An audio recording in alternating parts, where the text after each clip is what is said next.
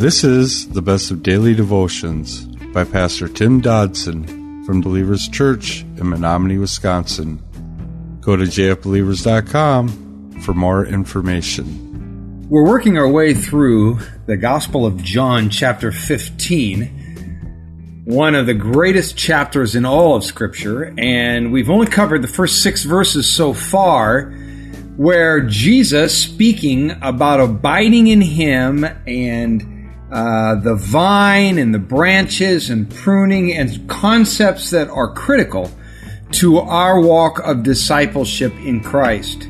Picking it up in verse 7, Jesus speaking, going on in this subject matter, says, If you remain in me and my words remain in you, you will ask whatever you desire and it will be done for you. In this my Father is glorified, that you bear much fruit, and so you will be my disciples. Please note again, he begins and says, If, if you remain in me.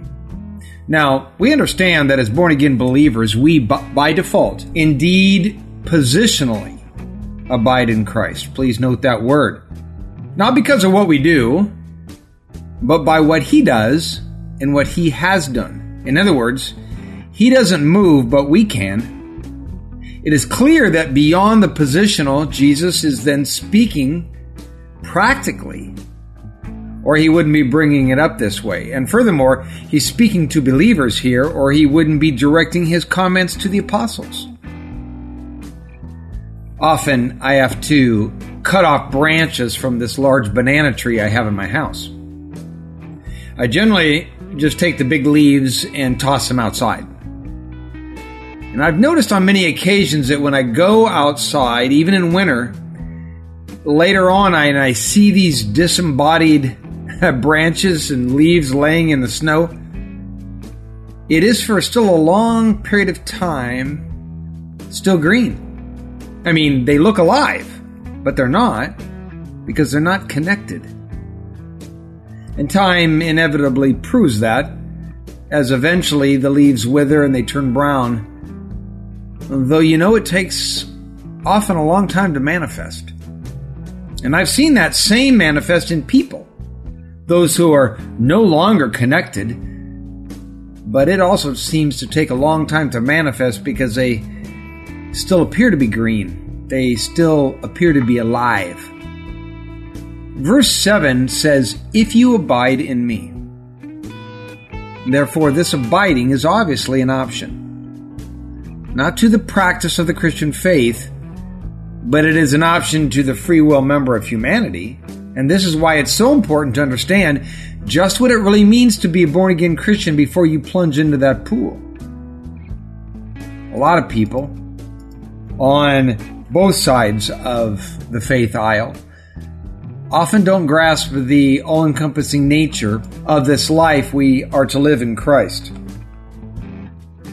This thing called Christianity, you see, isn't a hobby or just something we add to our lives in order to, you know, smooth out the rough edges of our journey through this life. This is nothing short of a radical transformation. A new life and a new living with new passions and a new direction. It's a whole new thing, clearly meant to be complete and dramatic. If you abide in me and my words abide in you, you will ask what you desire and it shall be done for you. And this isn't some prosperity doctrine proof text which allows us, you know, to call down fire from heaven and to order a new Lexus from heaven's mail order service. I mean, it comes with qualifiers, gang. Because if a person abides in Christ, if his words, his directions, teachings, promises, and commands abide in that person, then there's no fear and no chance this passage would be or could be abused. The presence of the Holy Spirit in us and the understanding of God's words will guide us most assuredly into the realm of, quote, seeking first the kingdom of God and his righteousness, end quote, Matthew 6.33. Matthew 12:33 tells us that we will know a tree by its fruit. Please note the language because it doesn't say that we'll know it by its testimony or its church attendance or the fish symbol on the back of their car. So let me ask you today what kind of tree are you? Because our fruit is not just a spiritual business card reflecting our religious position. It is the fruit of our lives that glorify the caretaker. The fruit of our lives reflect the power and the personal handling of our God's interaction with a lost and unbelieving world. It is the fruit of our lives that says God is real, God is loving, God is powerful. It is our response to the cross, both supernaturally and purposely. Verse 9 of our text, chapter 15 of John, says, Even as the Father has loved me, I also have loved you. Remain in my love. If you keep my commandments, you will remain in my love, even as I have kept my Father's commandments and remain in his love. Now that's an incredible statement. I mean, we are the recipients of the same level of love that God has for his son, Jesus. And knowing what we know of that unparalleled love, it takes my breath away to be placed on such equal standing. Jesus is simply and therefore calling us to respond to that love. Romans 12, verse 1 calls us out, saying, Therefore I urge you, brothers, by the mercies of God, to present your bodies a living sacrifice, holy and acceptable to God, and here's the kicker, gang, which is your spiritual service. One way we respond to Him is by standing immovable, living out a no turning back faith which continues to grow and is pruned and grows even more because of it. Fruit in such a life is assured, it is inevitable. How do we abide in His love? By our obedience so take a moment and absorb that. because that concept obviously is critical to our faith. He is calling us to obey. And note, he's not saying occasionally or selectively, but all that he teaches, all of the time. When we start to compromise this principle and this standard, we are on a slippery slope which inevitably ends in pain.